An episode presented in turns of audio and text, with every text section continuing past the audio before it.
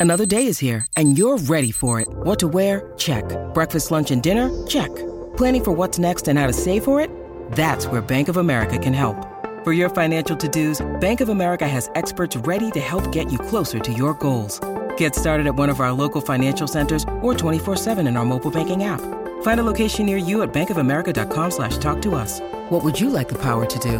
Mobile banking requires downloading the app and is only available for select devices. Message and data rates may apply. Bank of America and a member FDIC.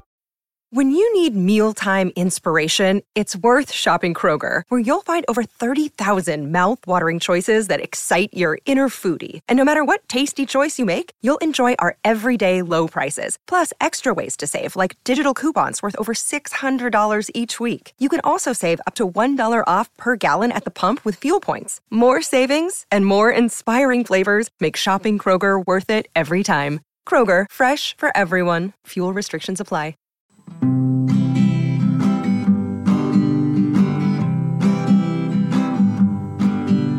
They may not be that smart and they may not be that pretty, but they like to talk about Cardiff City. It's the view from the Ninian with views from the Ninian, not shoes from the Ninian, the view from the Ninian. View from the Ninian is proudly sponsored by Cardiff Classic Shirts. That's vintage football and rugby shirts sold and bought with cash paid.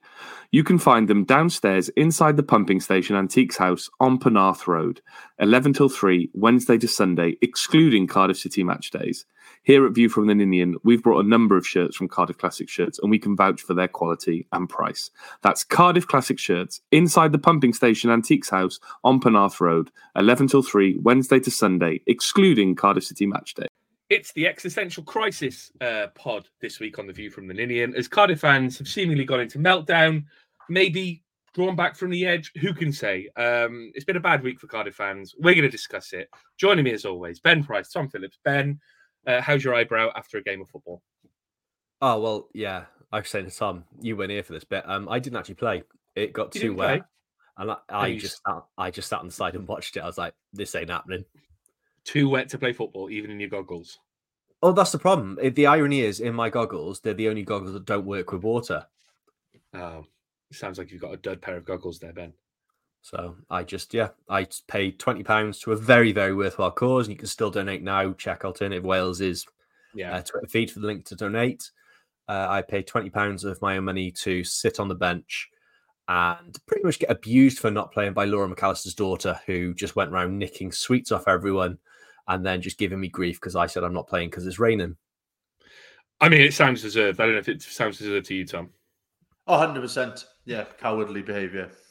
Yeah, cowardly custard. Tom, um, anything to report from the weekend? No, nothing happened as far as I'm concerned. Nothing to report back. I'm sure it'll be a short pod. All right, there we go then. Let's talk about Plymouth. Uh, Plymouth. Uh, Plymouth. Um, it was a 3 1 loss down at Home Park, uh, which is a long way from Home Park. Um, let me tell you that. Um, Tom, uh, let's talk about the start of the game because that was actually quite good, wasn't it?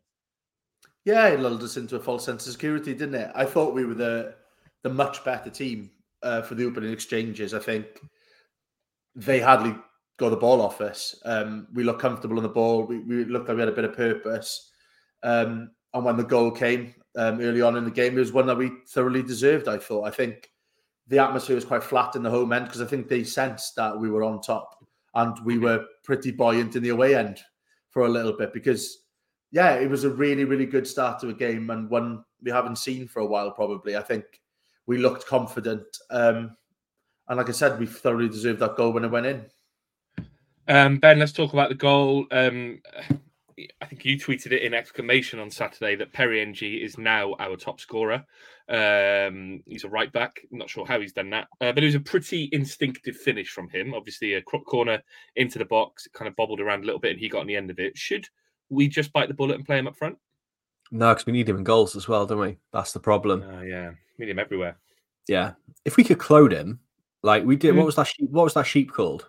Dolly the sheep, Dolly. Dolly. So I think next step is a angry scouser. Dolly the Ng. Yeah, Dolly the Ng. Talk about the goal, Ben. Come on. Oh yeah, it's good, isn't it?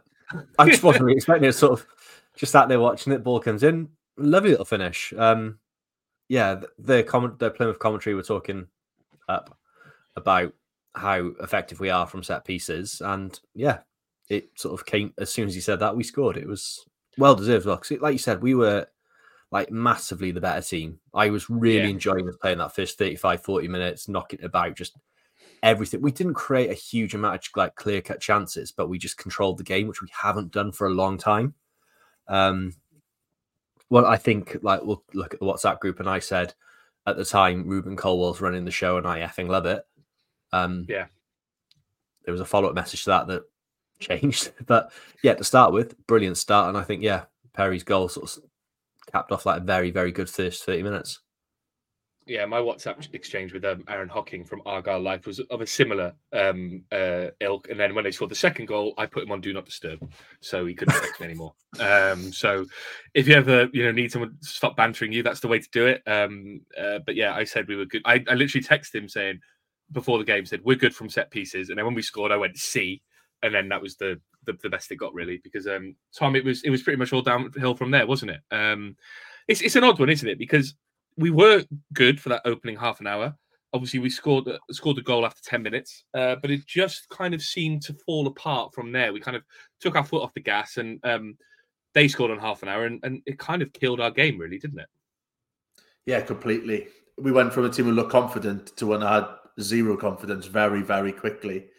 And I think that's the only problem if we start games like that and we do control the games, we need to score more than one because we've got this like minor meltdown, not even minor anymore, meltdown Pretty in us where, yeah, where we just are completely bereft of confidence because we do lack that kind of attacking thrust. Um, we don't have a clinical finisher. And I think that almost like creeps back into the minds of our players when when they drew level. I think there was most of the away end were thinking, well, that's that then where I don't think that would have been yeah. like that with Cardiff teams in the past, or possibly even earlier in the season, you know, where we were coming back in games and stuff. But at the moment, yeah, where we look like a team out of ideas, and that's why we've got Perry Ng as our top goal scorer. You know that that first goal was because the defender didn't anticipate that it just hit him in the chest. You know, we're, we're we're relying on mistakes and set pieces for us to score goals at the moment because there's no other outlet for us. Um, and you know, we, we've had it in the past where defenders have been our top goal scorer or been to, towards the top of the charts and we've got promoted. Yeah. But it's not quite like that at the moment because it's not like the goals are shared around. We're just not scoring many. Um, ben, obviously, we praised Ng for the goal, but could some criticism be levelled at him for their equaliser? I think from where I was stood, um, it looked like he was backing off the, the crosser. It looked like he was waiting for someone to potentially come and cover a cross instead of trying to cut out the cross. Gave him too much time and space, and the crosser was able to pick Hardie out quite easily. Um, can you, do you blame the Ng for that, or, or, or is there something else to blame there?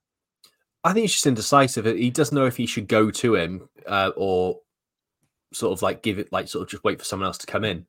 Um, I think at that stage, Perry's got to make the decision to go to the ball and cut the ball out because I think there's no way that ball should be going in there. There's he so much time on the ball with so little pressure. I think, yeah, I think it does have to, some of that blame does have to lie with Perry on that. Um, Tom, you know, halftime came, halftime went uh, with changes to, to, to happen. Argyle Life, uh, Aaron Hocking, he's asked, Does Bulut see the errors, he means errors, of his ways? Your change of shape at halftime was incredibly stupid. Um, I don't think it was stupid. Tanner was having a stinker. Um, we were getting balls in behind our defence, so we needed to do something about it. Um, it just didn't work though, did it? That that change of tactic. We looked all at sea for the, the start of the half, and we never really cut, recovered from it. No, we didn't really recover from it, but it didn't even feel like a change of tactic as such. Though it felt like I don't know from the away end, it felt like we did the same thing, but we're in a player who was out of position. Yeah, you know, with like yeah. Romeo, it was like I thought when he brought him on, okay, perhaps we're shifting at the back, we, Romeo will drop in, but it felt like he just went in the same position as Tanner and did just as an inadequate job. Where yes, I've been, I think a lot of us have been critical of Bowler at times for, but like you know, for some of his performances, but that felt like the one to do you know. But it's, then eventually did question, come on. isn't it? Because yeah, exactly that's what I was going to say, and then it's like you undo what you did at the start, so you're using two substitutes to get to the same position that you want to be in to start with. Yeah, but at the same time, it's like, what options have we got? I, I can see that he's just trying something at the moment, yeah. Bulut, because you look at that bench, and even you know you've got Siopis on it, and I think we said if he doesn't start a game, you ain't really bringing him on for an impact because that's not what he does. He's not going to go on and win you a game. He's solid. You possibly bring him on if you're one or two up. Um, we're just we're just crying out for you know a bit of depth, and you know we bring on Etete, and I think he's been all right this season. But again, I'm not backing him to change a game. No, and uh, yeah, I don't think it was the great greatest decision in the world, but at the same time, I don't know what I'd do instead. I think we were on about at the time. I, I, I genuinely look at that bench and go, "There's not much you can do here." We, we've got our kind of wild cards already on the field at the beginning with Tanner and Colwill, the ones that we normally rely on to come on and change a game. So when they start, we've kind of got nothing to follow it up with. I well, no, saw the logic in it. Like I did see why he made the change. Like you said, Tanner was having a stinker. Yeah. Grant wasn't getting the most. Like Grant was either playing like him and Cole seemed to be switching between like the right hand side, um, and sort of alternating there, one in the ten, one on the right, and neither of them really get. Well, Cole was sort of for first first half seemed all right, but Grant never really got the game. I think he's much more effective either like solely on up top on his own or coming down on the left and cutting in. Um, so I understand why he made that. It is just baffling why he's looked at that and gone. And I can sort of see why it is because there was a lot coming down that side. And I think a lot of yeah. their attacks were coming down their left. i Thinking stick another defensive player on there, they'll double up and cut that out. But it just didn't make sense to me just why you've gone for Romeo, who's been ineffective and not exactly like even at his best when he's played for us, he was never the mo- his biggest criticism was he's not the most attacking of fullbacks. To go for that and I not think... change the shape to three at the back and using yeah. Perry as a centre back, that's where it sort of got confusing for me. Yeah, it was, and I, I, I just think to, to, Tom's point about the, the lack of options on the bench, it says a lot when you know you've got someone like Raheem Conte on the bench where everyone in the stands going, "Who's that?" Because you know, we don't really know who he is. He's not really been near the first team before. Um, I mean, it's great to see U team players on the bench, but it says a lot that we've got a very thin squad and there's three or four U team players on the bench filling up the spaces. And they're never really going to play, are they? Especially in a game that you're losing or in a game like that, they're never really going to come on as much as we'd like to see them on. You know, would Ashford have been a good option late on? Probably, but we're never going to do it um, because it's putting them under more pressure. Um, what sort of annoyed me with them in the squad, though, I look at like someone like Joel Colwill, like that midfield wasn't. It was a poor midfield dis- display all round, especially in that second half. I mean, what is the harm of taking Wintle off and bringing Colwill on?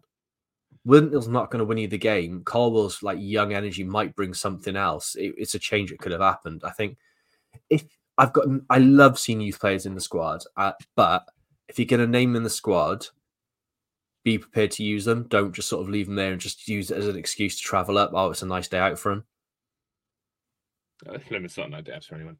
Um, let's talk about the second goal, Tom, um, from Ryan Hardie. Um, a bit of a bit of a calamity, wasn't it? Uh, cross comes in, Goutas is monitoring him, he slips. Then Hardie seems to have three or four seconds to react, and it goes through Alnwick's hands. Um, just a shit goal to concede all round. Yeah, and it feels like I've seen it numerous times before. Um, we was, like, yeah, it's unfortunate for Goutas, but he is sometimes off balance because he is so kind of just everywhere and he throws himself into yeah. things. So you kind of get every now and again. And I do think it's poor goalkeeping. I know it's yeah. snapshot. I know he's hit it hard, but you expect him to get something on it from that angle. I and it doesn't even deflect off him; it just misses him, and he, he looks almost kind of flat-footed. He's almost already kind of crouching and leaning back, which I kind of get because you kind of brace yourself. But I'd be a little bit disappointed there. Like at any level, to be honest, if, keep, if someone beats you from there, I'd be a little bit disappointed as a keeper. And I think what's even more disappointing is the fact that, like you said, Hard is so much time in the box. It feels like we never get that. We never have a load yeah. of players in the box with a ball at their feet with time to shoot on goal. And even in the latter stages of the game, the, Plymouth put eight men back and we had two in the box at one point. We haven't got people doing that. So it's it's frustrating on both counts. It's poor defending, and why can't we get in positions like that as well? But yeah, it, it, it's just it is poor defending. I feel like we've had a lot of those kind of goals this year. We've kind of gone, is it the keeper's fault or not? I'm not quite sure. But if you're saying it over and over again, then some of them probably are. Are we letting McGuinness off? No, probably not. He just no, stands there. He doesn't react at all. Goutas is over. And to be honest, it's McGuinness's side as well. McGuinness isn't like he's marking a man and stopping anything. McGuinness is just flat footed, puts his arms behind his back to block any handball, but doesn't go to close down at all. I think if McGuinness moves and closes him down, he doesn't get the shot off. Like it's Yeah, good. I- I think- it's a calamity all around. I think, yeah, like Yeah. I said, poor goalkeeping. He should save it. Goutas shouldn't dive in like he does. But I still think like McGuinness really lets himself down by not moving at all and sort of reacting to get that ball. Um, yeah, I think you're right. And and Ben, is it also disappointing that from there we didn't really spark into life, did we? There was one moment where obviously Collins and oh, a Bola had a nice shot that was deflected. Collins had that shot that the keeper tipped over the bar, but that's the only real chance in the second half, isn't it? There was just seemed to be no forward gusto behind the team. Yeah, I think it goes back to like Tom said a few things of like no players getting in the box. Earlier in the season, I think one of the biggest changes we saw was from last year was we were scoring goals in that box because players were getting in there and flooding the box. That stopped Mhm. happening.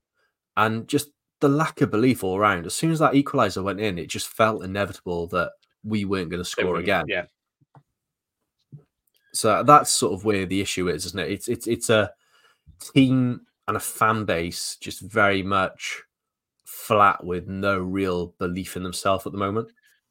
I think it's funny because we're very in sync as a fan base and a team, and we're very in sync to the point where someone, the other team score, we all immediately know what's going to happen, and we all immediately know that the game's going to get away from us. You know, you can feel the kind of belief sucked out from the pitch into the stand, and everyone kind of the murmuring start, and there's, you know, fact, you know, there was. Uh, Tom at the game on Saturday. I don't know if you felt the same, but second half there was barely a murmur from the fans, was there? There was a lot of kind of disjointed chanting, but it wasn't really unified like it normally would be. Yeah, the only times it weren't flat is when we were calling our own players' names. I think it, it was a very angry away end. And even when we were 1 0 up, I think there was a lot of negativity there. Um, but not just negativity like vitriol at times. And I don't know whether we had like a, a louder faction bias, but God, Go on, tell your story. uh, Tell your story. Well, no, it, it, after about 75 minutes of the game, I did turn around to the bloke behind and just asked him, like, do you even like football? The negativity is just unreal. Because it was the C bomb, like it was just like it wasn't just it was to every player, to every member of It staff. was, It it felt was. like you and it, and it wasn't just him, there was a group of them, and like it was just oh, I knew we'd lose. I said it before the game. It's like you did. I said, so why did you come then? But like I get that like football means a lot to people. But it wasn't that. It was like it was just venting and venting and venting. And then at the end of the game, it kind of it turned again then where the problem is when you have an away ground where the tunnel is in the corner next to the away end, it gives Yeah. easy access for idiots to give abuse. And I get it. Right? I've had the, like debates in the past on whether you should boo or not, and I think people are entitled to boo if they think it's a bad performance. But when you're two yards away from a football player, swearing at them, calling them every name the yeah, and then Twitter goes mad saying, "Oh, the players are giving the fans abuse." No, the players are shrugging their shoulders because Yeah. You know dozens of men are shouting in their face and they can't do anything about it. Yeah. If anyone else was in their workplace and someone was five yards away from them calling them every name under the sun, you're probably going to react and probably react worse than that. So Yeah. you know we're quick to get on the players' backs. We kind of got to look at ourselves at times. Like it's not a good way to behave. Like there's a difference between kind of like football banter and then just abuse, and especially when it's at your own. It shouldn't be at anyone, but like when it's at your own players like that, then they're not going to come out next game and play for the fans because they think the fans are going to turn on them at every opportunity. And you know, it's a balance. Well, one of the players who took the kind of the brunt of it was Jamilu Collins, um, and actually because he came over to almost like hold his hands up and either again apologize or or or, or ask what you know, kind of say why you're having to go at us, kind of thing. Whichever you want to view it as, I don't know, I wasn't close enough to see it. But then someone after the game tweeted saying that he told the fans to fuck off. It's like why are we why are we needlessly spreading rumors and untruths about a player who's on the verge of signing a new contract, who is knackered this season because he's had to play almost every game. Wasn't that bad on on Saturday. He was one of our better performers. Um, putting a decent, sh- always shows up. As much as you can say he hasn't been great this season, Collins has been in the team and been, you know, looking for the ball and trying to make something happen every week. It's just he's had to carry the can at left back because there's no one else to play there. Um, I, I agree. I agree on that point. You know, I, I I think I said to you at the time. I think people are allowed to be angry and allowed to be annoyed, but going down the front, it looked like you know you see it on you You've seen it with Newcastle players this year when they've gone down to them and been like, "What what's going on?" and the players have to come over, and it creates this like social media moment. I feel like there was an element of that going on that people were looking for something like that to be able to post on social and go, "Oh, you know, this happened with the players after the game and all that kind of stuff." I, I, I don't, you know, the players you could see at the end of the game, they were talking to each other on the pitch. They didn't want to come over to the, the tunnel. They didn't want to walk past us. They delayed it as long as they could because I think they knew what was coming. But also, right, you, you like Tom, you were spot on with like your reaction, but we know what our fans are like. We've all seen, like Tom, you saying that bloke there constantly dropping the C bomb, and I'm not one to sort of have a go at people swearing, but like Collins has come to face up and have a chat and sort of engage with the fan base, which should be respected. If someone's called him, and let's be honest, they're going to say some nasty shit to him, you shit, you this, you that. If he's told him to fuck off, don't then start crying on Twitter because he's told you to fuck off. Yeah. It's a right reply. Like, it's just, I don't get the whole, oh, he should never play for our club again. Try. Get him on a new contract. Sign Yeah. him down. Um, what I will say about the guy who stood behind Tom, though, is that um, after Tom said, "Oh, you're always this negative," he did say, um, "I made a New Year's resolution to stop being so negative." Um, and Tom, what did you say? I can't remember now. What? You basically just said, "I'd, well, I'd hate to see what you were like when you were really negative." Oh, I did say that. Yeah, he said it was the Leeds. He said it was the Leeds game that tipped him over the edge. So, oh, great. So that lasted a long time into the year. But at the same time, I don't blame him for that. But like, it was like sod's law. Like as soon as I called him up for being negative, everything went wrong again. And I was like, yeah, okay, fair enough. And he kept tapping me then. I said, yeah. And I was like, yeah. I was like, yeah, fair enough, actually. He said, this is why I shouldn't have said anything in the first place. They were basically, like, they basically for the whole go of the last 15, 20 minutes, the old guy basically had his hands on Tom's shoulders every second, going, "Oh, what about that? What about that?" It was quite funny.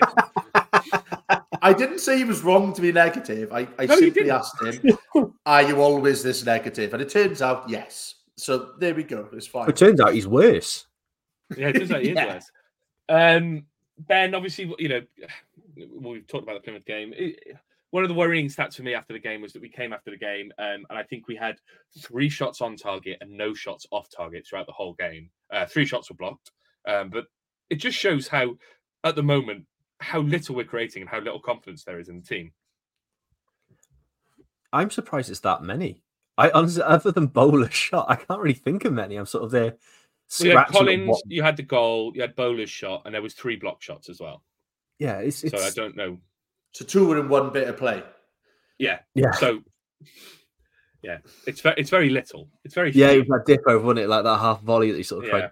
Yeah, it's um, yeah, it's it feels very much going forward, m- much like last year, doesn't it? Um, sort of desperately, sort of hoping that we get a set piece and something comes of it. Because, yeah, Uh, can you remember last time we scored like from properly open play? No, and th- there was a stat in I think one of the Argyle previews that said we we've been offside the least out of any team in this league, Yeah. and that kind of makes sense, right? Because we're not making those runs to be incisive. We're not trying to get between defenders, and then you look at Plymouth's last goal, and like that's what they do that we don't. They got the ball from near where Etete was, where we don't put a tackle in, straight through our midfield, out wide, and Whittaker through the middle to tap home. We don't score those goals because we haven't got strikers making those runs. Yeah. like we like every goal. It it feels like our goals have to be worldies or scrappy. Like there's no. It, it, does- it like you said, it doesn't feel like we've had a well built goal for a while. Really, there might be a couple in there, but they don't stand out. I think we're going back to Sheffield Wednesday for goals from open play. The the the, the away win two one. Um, 'cause I'm pretty sure the winning goal came from open play because it was like a breakaway goal. Um, I think Grants did as well. Before that, though, when we beat Millwall, that was a corner. Um, when we drew at Plymouth, that was an own goal, and obviously Grant volleyed it after it came out from a set piece. QPR, both goals came from set piece. Our goal against Plymouth from a set piece. Um, going back to Preston Cardiff, did Ugbo's winner come from a? That was open play. head- It was a header. in the corner. But you're right. We don't score many goals from open play, um, and I think that's a problem, isn't it? Uh, and it's obviously something they're looking to address in January. But there's a whole section to talk about with January. But I thought we should go to Twitter first because Twitter's been in meltdown somewhat, shall we say? Um, we've lurched from existential crisis to existential crisis over the last few weeks. Uh, so let's delve into the comments and then let's talk about everything that's going on around the club with Erol Bulut. Um, first up, the Raspin dog howling uh, Hal Bennett benefactor. I personally don't think Bulut will walk. What manager is going to walk away from their contract? However, it's a ballsy gambit, and if there's one thing we know, BT and Dalman don't like ultimatums. I think sadly we'll go on a hunt for a new manager shortly. But Bulut is not immune from criticism. His tactics at home are so turgid and turgid, and his subs have been questionable at times this season. Reese Spear says, with just about every player in the Turkish league, Ilic, Moore, and more being linked, who do you think is likely to come in? Also, Ramsey back in training. How much do we need him right now? Um, ben, we'll talk about transfers in a sec, but Ramsey coming back is a big boost, isn't it? We've seen him in training this week. There's talk he'll be around for Watford. Um, we kind of need that boost now, don't we? Yeah, it feels like it's the oh, it's like the first bit of good news since in months. Since he it signed. just feels it's yeah, it probably is. It's just a really weird feeling. Um, just to see like the social media pictures were very funny as well. It was very much first day back on the job. You know, when you're sort of in the office having like around making that cup of tea, that sort of Yeah. wonder they were having. Like they clearly like it. It's not that miserable of a place, but it just they could have picked better photos for that to sort of like be there because Ramsey's kind of sums looked- up the mood, doesn't it, at the moment? yeah, And and they just yeah, look just- cold and miserable and pissed off. Yeah. Uh, Blue Fight Flyby says, despite recent reports over Bulut, he was pepped to many people about three months ago, a proper manager. There is something there with Erol, so I totally agree when you say if he goes, it would be yet another damning indictment of the club's hierarchy. Never a dull moment. Honestly, not sure where we'll go if he did walk. It would be a disaster. 15 senior players and no manager at that rate, League One footy. Barney Davis, Barnaby Davis says the board issue is one thing, but what we actually trying to do to win games, we pass it side then back. If it was quick, I would understand the tactic of moving the opposition into places they don't want to go, but it's so slow with no intensity, no it's urgency to win. Um, Tom, I kind of had that thought during the, the first half, I think, of um, it was probably the second half actually, the Plymouth game on Saturday. We kind of at times playing the football that we were very critical of people like Fulham were a few years ago, which is we're passing it sideways, sideways, back and forth, back and forth without ever really going anywhere. That has changed from earlier in the season, hasn't it? Because earlier in the season, we were, as much as we were passing it around better, we were still getting forward quite quickly. Yeah, I think that's the difference, right? I think like we had to go like Fulham for it, but they eventually got somewhere and scored goals and they got something out of it. Yeah. Where we just haven't got that side to it at the moment, like at all. Um, and it, it sometimes even looks nervy when we've got the ball when we pass it amongst ourselves. It it doesn't look con- it looked controlled in the first half, and then it feels like we're doing it for you know doing its sake. Um, but yeah, it definitely lacks a bit of urgency in the moment. But it's a combination of leggy players and a lack of quality that are really shining through. Yeah. Um, Lee Gardner says Twitter and Meltdown, the return. You guys literally have a spin off pod just on this subject. Things are a shambles at the moment. Would like just some stability for a period of time. Is that too much to ask? Barry Jones, there's only one way to go back the manager and show the supporters that Cardiff City is going forward with money to back the manager. Simon Field says Erol's mood has been more downbeat since the Christmas meeting with Vincent Tan, and that's likely to have reached a dressing room. It's not all in doom, all doom and gloom, but sometimes, but something needs to happen by the Watford game, even if it's just the return of Ramsey. Uh, Pep, unfortunately, this was going to be a difficult window due to previous embargoes. We haven't got a fee for a player in a couple of years, and we are paying some hefty wages. FFP is a concern, but I also believe that EB should have st- uh, been told the situation up front. We hope he stays. John T. Williams, typical CCFC. What is your take on what's happening at the board and manager level? We'll come into all that shortly. Uh, John Shed, I like Bulut. The type of player he brings in is exciting, but what if we have no money? What if the players he's asked for breach FFP? Would all this anger towards the board be unreasonable? Also, why do we play our forward three out of their best positions yesterday? Oliver Reese, I don't think fans purely understand what FFP entails and its implications. We're essentially two years behind financially, so deals will be hard, especially in January. All well and good saying Tan out, but that's not going to solve anything soon. The next two weeks will be telling. Blue Army appreciate that we've had multiple injuries and not brought in signings as expected, but what has happened to our team since October? We're lacking in all areas. Are the players in second gears they all expect to be replaced following Bulut's comments on signings? Ben, I don't think the players think they're going to be replaced. It's just we've got a thin squad and they're knackered, right? Yeah, it's a severe lack of quality and just a lot of players running to the ground. You've lost your best player very early on. He's been missing for months. You've been missing another crucial attacking player or cover at left back. It is just a lot of players that have played a lot of football and just absolutely knackered and just they're shattered and low on confidence. It's a dangerous combination. It's not a winning combination, that is it. Isn't a winning combination. Forever Blue 86. I'm a big supporter of Bulut and agree with what he says, but, and this is a big but, heart and fight does not come with quality, and there is neither right now, and you have to ask why. Not to say he should go, but he clearly is not inspiring the players right now for some reason. David Charles couldn't get a ticket for yesterday, but you know it was bad when the Sky Sports highlights last only one minute, 59 seconds, and that includes slow mo replays for all the goals. Dan Lages, the fans and Bulut were promised investment in the club. The board have failed again. I'm glad he stood up to the broken promises, but it now seems to be the start of the same cycle. Lee Spear says, While I share Bulut's frustrations for not signing anyone, are the board going to allow him to sign players for money when we've been really poor since November? Also, how damaging for the current group's morale must it be for Bulut to continue bemoan their lack of quality?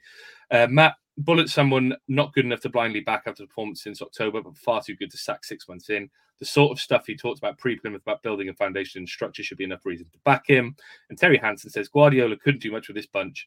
Bulut has been saying for months eight of those nearly players have got relegated and they don't look different. Defenders can't defend, strikers can't score. We just have crappy players to discuss. And the final question is from King K. And this one's about your shower habits, lads. Shower gel or a bar of soap? Discuss. Oh, shower gel. I'm not a 90 year old pensioner. I've not got what's that? What's that one with like the plastic imperial lather? Is it Imperial lather, yeah. used to have? Yeah. Imperial leather's nice, man. I knew you'd be soap. I just. I'm not. I'm. I'm, I'm shower gel man. I just have to take the alternative position, position on this. this isn't the Um, BBC. Tom- We don't have to have alternate points of view here. Well, no, someone's going Uh, to come on in a bit and argue that you don't need shower gel because it's got toxins in it that bleach your skin or something. Tom, Uh, shower gel man, but uh, I've got a question about this. Um, go on. Do you face towards the shower or away from the shower? I face away from the shower. I Ben face Price? towards the shower, head Did- on head on the sort of shower pole, and just silently weep to myself Ah. that I've got to go back to work. But then I would ask a supplementary question about that. What kind of shower do you have? Do you have a shower that's attached to the wall or an overhead shower? Because I think that changes things. Yeah, shower attached to the wall, so it's well, it's taps. Yeah, and it's, it's, linked but to it's a shower rain, a rainfall. It's not a rainfall shower. I've no. got I've got a rainfall shower because um, Ah. our previous house owners left it in there. I didn't choose it, but it is banging, and I prefer to stand away from that because it just flows down over you. Do you start singing like "Bullet from a Valentine" the whole time as well? What do I sing in the shower normally? Uh, um, at the moment, it's a bit of Kublai Khan, Texas. Um, if anyone's into their their hardcore music, um, we should probably talk about about Erol Bulut now, lads. Uh, Yeah, go on. what shower gel do you use though? I'm Ben? the um the mint Original one. source mint. Yeah. Yeah, thought you would be. Tom, I reckon you're a L'Oreal five in one. Uh, no, I'm a no more tea. No, um, I'm uh, all bulldog everything at the moment.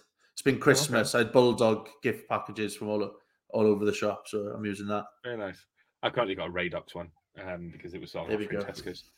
Different shower gels for different needs. Twitter.com forward slash VFT for all your shower gel based questions. Um, do you face the shower or do you face away? It's the big question they're all asking this week. Um, right. After Saturday's game, Ben and Tom, the existential crisis around this football club seemed to grow and explode into something bigger. Well, Erol Bulut delivered what I'm going to call, we're going to call him Erol Bulut's Bullish Bluebirds um, in his press conference. Um, he delivered his bullish post match uh, comments, um, basically saying he has to question his future at the club. Sounded like a lot of broken promises. Said he um, is unhappy with a lot of things that are happening at the club. Um, come to you first, Ben. Obviously, there's an ongoing saga at the club over transfers. This has been running since November. Um, there's been almost constant weekly conversations about who we're looking to sign. Erol's been hinting at certain players. We're week three, 22nd of January at the time of recording. No players have come in yet. I don't think it's isolated to us. If you look around the league, I think there's something like 14 transfers um, have been made um, across the league so far this transfer window. Two of those have been permanent. There's been a lot of movement out, but not a lot of movement in. Do you think, after everything that's happened and everything that's going on at the moment, was Bulut right to come out and be as bullish as he was and say what he said, Ben? Yes and no. It's it's refreshing. to see a Oh, boo! Sorry, it's it's refreshing to see a manager join in the meltdown. I think that's Yeah, a new one nice. for us. Sort of Good. truly reflect in the social media way and go, "Fuck it, I'm joining. This looks like fun," and probably just go, "Well, this is shit in it."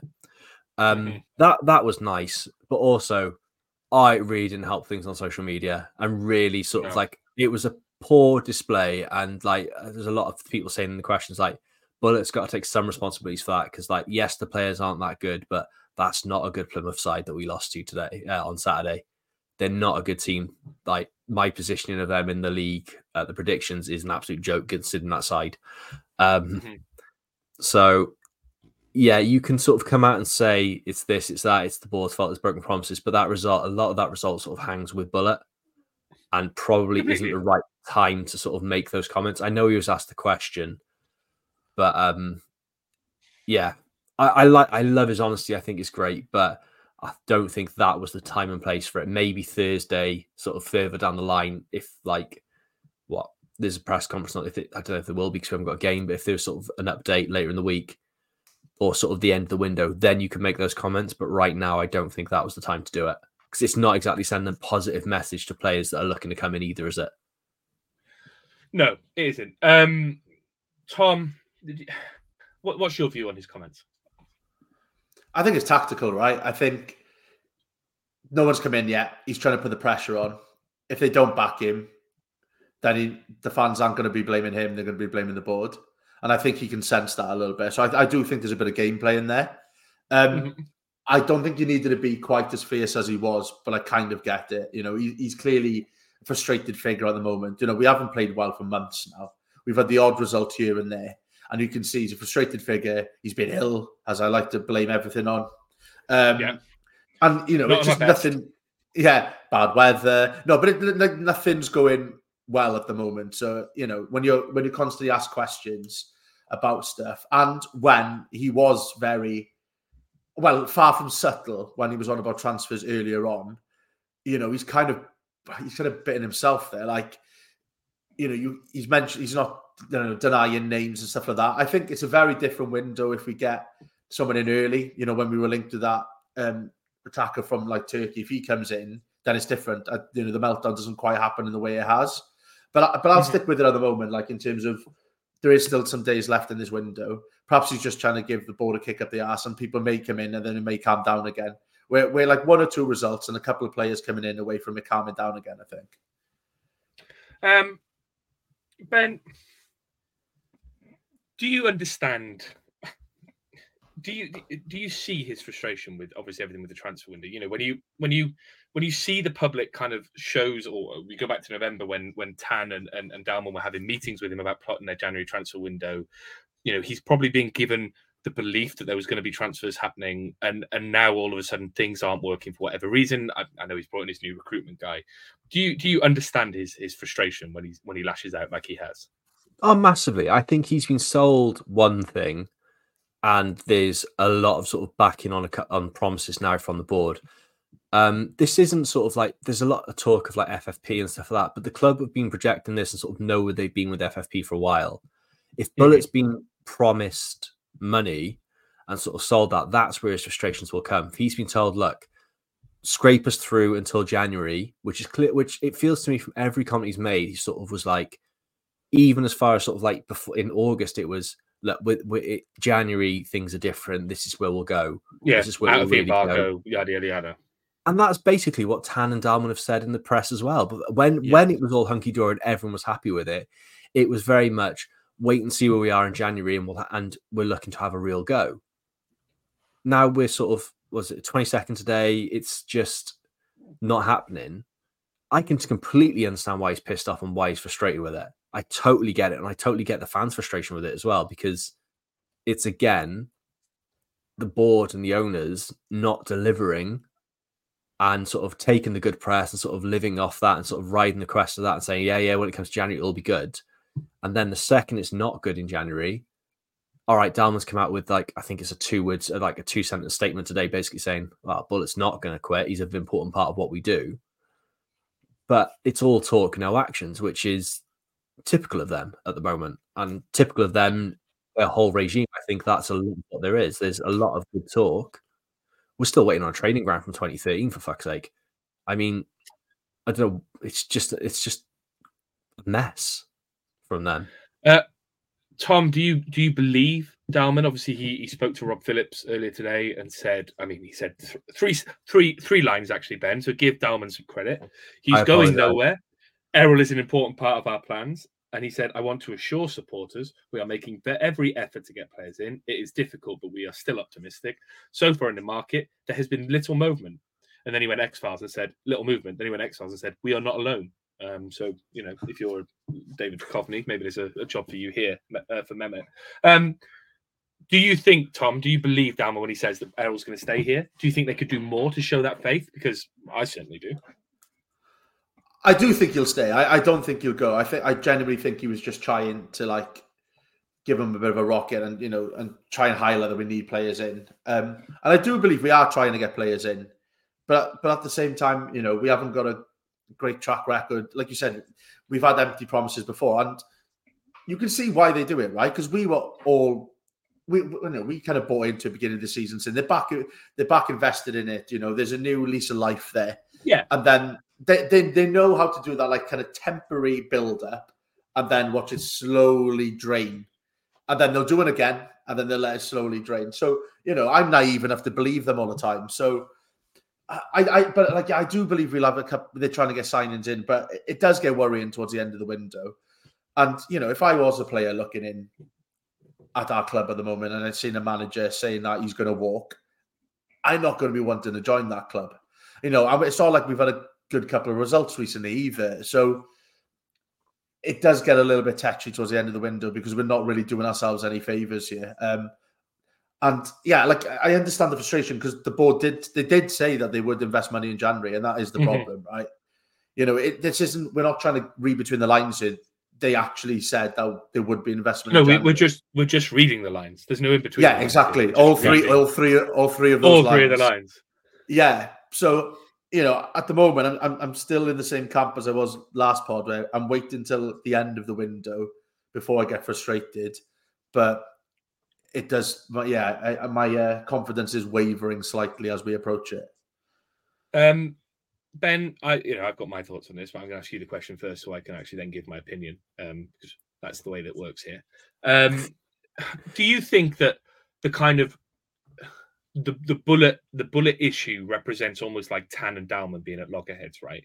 When you saw it last summer, Dalman was the guy who championed Bulut, was like, this is almost like my appointment. I'm back. I'm re-energized, as Tom says there.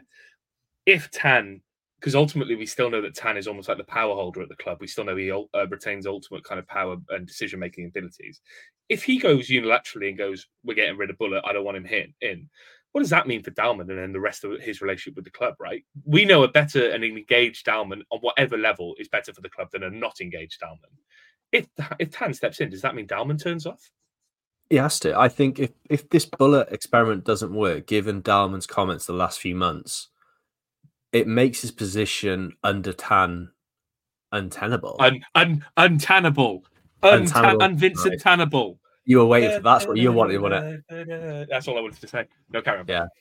So I think, yeah, look, everything that's gone on with this and sort of the summer and Dalman saying he's his man, he's this back, and Vincent's on board. Um, yeah, if this does go tits up, then Dalman's got to go. He's either got to look at sort of doing what we think he's going to try and do and sort of launch a takeover bid at some point, or he's going to have to leave the club because he, he's been made to look like an absolute mug again. But this time, Tan seemingly has got properly gone over his head to make this call. And yeah, it just leaves no. What there's no one's going to believe, like, trust what he says. There's no power authority there and Dalman there as soon as that happens, is there? No, and, and my concern, um, um, and thank you for asking, um, is about um, Dalman is that, um, as I said, Dalman, I think Dalman potentially becoming disengaged represents almost like an existential crisis for the football club in the sense that he's the one who's looking after kind of like the court case and looking after the Sala stuff, and he's the one who's pushing through with that kind of thing. If all of a sudden we get Dalman who's disengaged and burnt by whatever happens with um, Tan's decision making, kind of him going potentially going over his head, if all of a sudden he doesn't want to potentially has less passion for pushing that court case through or less passion for the kind of regulations and the legal side of things when it comes to the football club all of a sudden we could spiral out of control again. Because i think he's been keeping a lid on that over the last few years. And say what you want about his public persona say what you want about we don't see him very often. He's been very dogged in that court case and very one a very myopic in how he's approached that. If all of a sudden he, he turns off and doesn't want to know anymore that could fall apart very quickly um, and, and his and, and and that's a massive domino for this football club because if all of a sudden we don't get the money that we're, we're expecting, we don't go through the court case we're expecting, that provision on the balance sheet becomes something we have to pay properly that we're not going to get the money back for, and that's a huge a huge worry for the football club. And that's my concern with Bulut. Bulut, the, the Bulut thing is almost like a domino that could knock a lot of things over. I understand that. I think the one sort of saving grace with that not happening properly and Dalman properly not sort of thrown in the towel there is there's his own money invested in the club right now. There's yeah, he's owed a lot of money. He's owed a lot of money, and that's the only thing that would stop that from happening. Um, when I say that position becomes hell, I mean as like he's chairman, isn't he? And then Ken Choo CEO. Yeah, he's chairman, Choo CEO, and Dalman's owned something like ten to fifteen million pounds in loan um, with interest. And that's a lot. Like for, for Vincent Tan, that's a lot of money. For someone like Dalman's openly admits he's not quite as wealthy as he's a wealthy man, but he's not as wealthy as Tan. Oh, so, I've only got the ten million pound to throw around. I'm not that wealthy. Yeah, so he's not gonna sort of just throw that away and write it off, is he? No, I don't think he will. Um, Tom, uh, the, the issue of FFP keeps coming up. Um, financial fair play regulations. I'm asking you the hard question here. Do, do, do you know what it, that means? And I think you know the answer. Not a clue. and I think, I think a lot of us don't know what's going on. Um, it's getting thrown around a lot, isn't it? But I don't yeah. really know. Like, I, I appreciate we haven't we haven't brought in much fees over the last few years, but then again, we haven't spent that much. People talk about our wages, but obviously we cut wages last summer to be compliant. I, I think there's a lot of informa- misinformation there, Tom. Yeah, I think it became like the flavor of the month, didn't it? I think a couple of people started complaining about it, and it kind of took fire.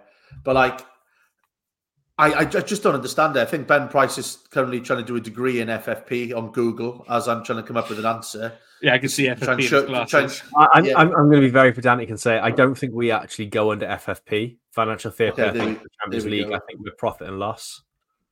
I yeah. Think... There we go. So I don't even know the name of it. Never mind what it entails. So there's your answer, Ben James. I don't have a clue what's going on.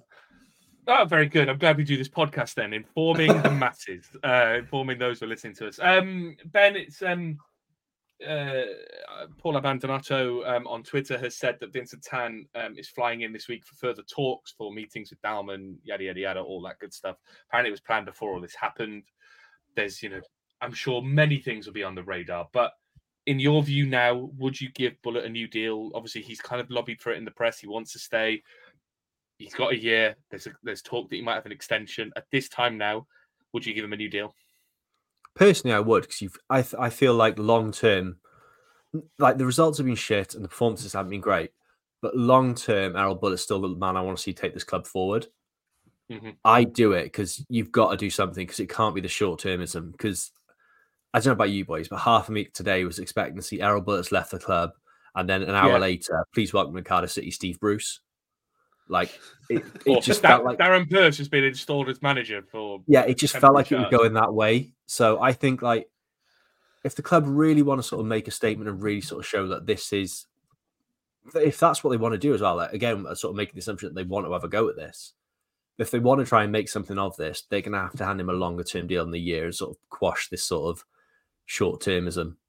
Not that a contract's worth anything. I mean, yeah, I think like all of the stuff has happened makes sense when you kind of piece it together. You go, you got Bulut going, I want a new contract. Then him threatening to walk, as if you're trying to push the thing of getting a contract to stop him doing it. It all kind of fits mm-hmm. in, and it, it, it just shows how mad this club is at times. It's like you know that that sent like Ben Senter started with. We're not playing very good football and we're not getting very good results, but I'd like to see the manager have a, a new contract, and that's how much we're crying out for stability here because it's been yeah. so you know it's just been all over the place for so long that we're just crying out for anything that's just stable. Um, and I, I believe that you know he's the right man for the job with the right backing as well. But the problem is, it doesn't feel like we're going to get all those things at once. If we get a new contract with Bulut, will will they bother backing him? You don't know. That's the problem with this club at the moment. It, it feels like we can't have too many nice things at the same time. Um, yeah, we can't. Um, and that's why we haven't signed anyone yet, isn't it, Tom and Ben? Um, obviously, it's the final sort of 10 days of the window, um, well, eight or nine days, if you will. Um, last year set the, the kind of record for the latest signing ever. I believe it was after the Luton game, which was on February the 2nd, because that's when the window closed. And even at that point, when the window had closed, Lamouchi was in a press conference saying, I don't know if we've signed him. I don't even know if he's in the building. I don't even know who we've signed. Um, so if we can do anything better than that this year, it will be a result. Um, and didn't that end up being big... Connor Wickham? No, no, it was it was Kaba. Basically, he said he didn't, Oh, he hadn't Kaba, met him sorry, yet, yeah. and all that kind of stuff. Yeah, I think Wickham had potentially already been signed by that point. Um, what a signing he was, by the way, Connor Wickham. Still not got a club. Um, the main name that's being mentioned, probably doing balloons though. The main name mentioned this week, Ben, has been um, Andrei Ilic, uh, baby Mitro, if you will, Serbian striker from Valerenga. Um, they've been relegated, so they need to sell apparently. Uh, I think it's 11 goals in 16 games um, in the Swedish league. Scored about 33 goals in 65 games in the Latvian league. It feels like a signing that makes sense for Cardiff City, doesn't it, Ben? Tall striker. Yeah, like if we're not going to get key for him, get someone else in. And Baby Mitro is sort of the nickname like that. I'm all for it. Hopefully, not quite the same like sort of views as Mitrovic because he seems like a bit of a prick. You But did the if he Ayatollah. the goals. Fuck he it. did do the Ayatollah. You Scored did the against Swansea, Ayatollah. did the Ayatollah. Good, good views. Yeah, Not all great of them. views. Not all of them. I don't. So I, I've not heard a bad word about Mitrovic. Um, great man, great footballer. Um, Tom, would you be happy with signing Ilic? Yeah, it's one of those exciting ones where we know absolutely fuck all about them, but the but the stats look 33 good. goals in 65 games. Yeah, well, there we go. That's all that matters, isn't it? Exactly. No, but they're the types of like signings we get excited about, isn't it? Just like, oh yeah, someone from abroad who we can't slate because we haven't seen anything from them. So Oh, our yeah, I- fans could slate him, Tom. Don't you That's a good worry about that. yeah, I, I've got a friend now who's like, if we'd signed Luis Suarez after his contract ended this summer, someone would have said, "Oh, he's too old. He's too bitey." Oh, he is too 100%. bitey. He is too bitey. I think that's probably Score- right. He would have Lit- scored a few goals in the championship, though. A little bit racist as well. So I think that Oh, was a bad true. example. Bad example. Yeah. All right, I'll go. Um, Ser- Sergio Busquets because he's gone to um, Miami as well. Yeah, they'd moan, oh, fucking hell, the midfielder Ramsey and uh, Busquets. How old do they want that midfield to God. be? He's too slow, isn't he? Um, Anyway, yeah, I'm excited it, about Rick. that side. Yeah, if, if we do make that's it. about that's about it, isn't it? There's not much else going on. I was like, what else can we talk about in January? Obviously, we've got players coming back. Um, Tom, how excited are you to see Ollie Denham back at the club? 43 minutes he's played at Dundee this season. Uh, Dundee That's United, madness. In the cup. Yeah, that's He played in the game that they lost, I think, to like a third division team, and has never been really seen since. Yeah, like we genuinely thought that he might be knocking on the door of being involved in our first team. And like, He played in the Liverpool Liverpool game, game. didn't he? yeah, and he looked all right. I think that sometimes right, they go people go on these loans and it doesn't work out and they come back and they're fine. But I don't know, it is a little bit worrying because we've had other players go to Scotland and play a lot more minutes than that. Um, but yeah, it shows that we haven't even got depth into our youth now. Even our promising players aren't even playing games, which isn't great. But you know, hopefully you get sent on another loan and he plays a little bit more than that. Perhaps he just didn't fit the system. You know, you, you never know with these loan moves. They they're a I bit of a basket we case send him out at the moment, season. though. We have to. I, we have to. We, we can. I think we can send him out, but we can't play him and send him out because you only play for three, uh, two clubs in a calendar year, which is why we didn't play Eli King. So we could send Denham back out again, but we couldn't play him. Couldn't play him for the club. But, could, but would you want to at the moment? Like, we've literally got two centre backs. Well, no, but I mean, it, it's it's completely up to Bulut, isn't it? But I guess it depends what happens over the next week with transfers. We, we could have a centre back lined up to come in. Um, I have no idea. Um, I don't think anyone does. Um, uh, ben, final point really uh, before we before we round off the pod. We're coming up to an hour, so we're, we're still keeping it pro. Um, it's quite nice not to have a game in it for until February the third. Yeah, I'm really looking for to having a weekend that's not just full of disappointment, to be honest. Well, you can find disappointment elsewhere. Um, yeah, I'm sure I'll do something. Like, the weather might be shit. I mean, There is there go. another storm? There's a storm coming, another storm coming in there. Storm beginning with an E at the moment. Seventy mile an hour winds apparently coming uh, tomorrow. Um, that might ruin it. I mean, I might not get to enjoy this weekend either. But for now, it's the idea that Cardiff City are ruining it. I'm I'm looking forward to that. Uh, Tom, what are you going to do without football? Well, I'm going to watch Spurs, man. Yeah, I'm going to watch Spurs Man City at the Tottenham Oh. Stadium because I thought I'd treat myself to Oh. you know some actual football. So Going into Man City end, though, aren't you? Because you're a glory hunter. I'm not a glory hunter. I'm undercover as a. I'm there as a neutral. I'm going to end up on a like a Danny Dyer doc. You know, I'm actually just undercover. I don't know where I'm going to go with this. what? Sorry. I Yeah, just I don't don't- know. Yeah, because that just Yeah. makes me grass. So I don't really want to be that. I'm going to watch a game of football, and a friend's a Man City fan and got me a ticket. That's all. I'm picturing you like you know that uh, Harry Enfield sketch with Perry spends a week up in Manchester and comes back doing like basically looking like someone from Oasis. yeah. To be fair, Man City, Man City fans are mental though. Like yeah, because you've been in a Man City end, so you can't give me shit. Yeah, no, so. I was joking. I was. We were in the Man City end for the Arsenal game on New Year's Day last year when um, Rodri scored the late goal, and the game ended in the away end with a Man City fan who'd be giving the Arsenal fans so much stuff all game. He ended the game by running and trying to swan dive into the away into the, the home end over the stewards. And the stewards stuff. caught it. The stewards caught him in the air, dirty dancing style, and were like, "Nope, you're not going anywhere." it was fantastic. Um, that's it, really. Should probably leave the podcast there. Um, what are you doing this weekend, then, Ben? Probably nothing, to be honest, mate. Um, no swan diving over, no, no swan diving into away ends for me. Um, it's FA Cup weekend, so I might try and watch some of that, play some darts somewhere. That kind of that kind of caper, you know, a bit of a laugh.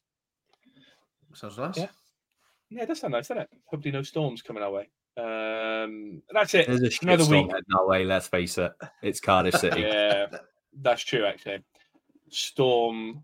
Where we were on E. Oh, we've already had. Could have had Storm Dalman. Um, what, what comes after that? Storm Vincent Tan. Anyway, um, good podcast, lads. Did You enjoy that? Yeah, it wasn't as yeah, like uh-huh. deflating as it could have been. I thought it was okay. No, it was quite a beat, quite a beat. Um, thanks everyone for listening once again to the View from the Ninian. Um, if you like what we do, get us at twitter.com forward slash VFT Ninian. Head to our website. You can find our, uh, head to Twitter. You can find our link tree, linktree.com uh, forward slash VFT Ninian. You can find all the links there to get in touch with us. Um, KOFI.com forward slash VFT Ninian if you want to um, give us some money. Um, we do this for the love, not the money. Thanks to our sponsor, Cardiff Classic Football Shirts. Thank you for sponsoring us once again. I just want to end the podcast by saying it's five years since Emiliano Sala um, passed away tragically as he um, was heading over to sign for us um, in the second half of that season. Um, I still think that sometimes we miss the point and we miss the fact that there was a human at the, the heart of all this. Um, we talk about the court case, we talk about the transfers and the impact it has, but we always forget that it was just a man coming to sign for us to play football. And he carried a lot of our hopes and dreams towards that second half of the season. And I think at this time, five years down the line, we should always keep Sala's family in our thoughts, always. Thank you very much. Sports Social Podcast Network.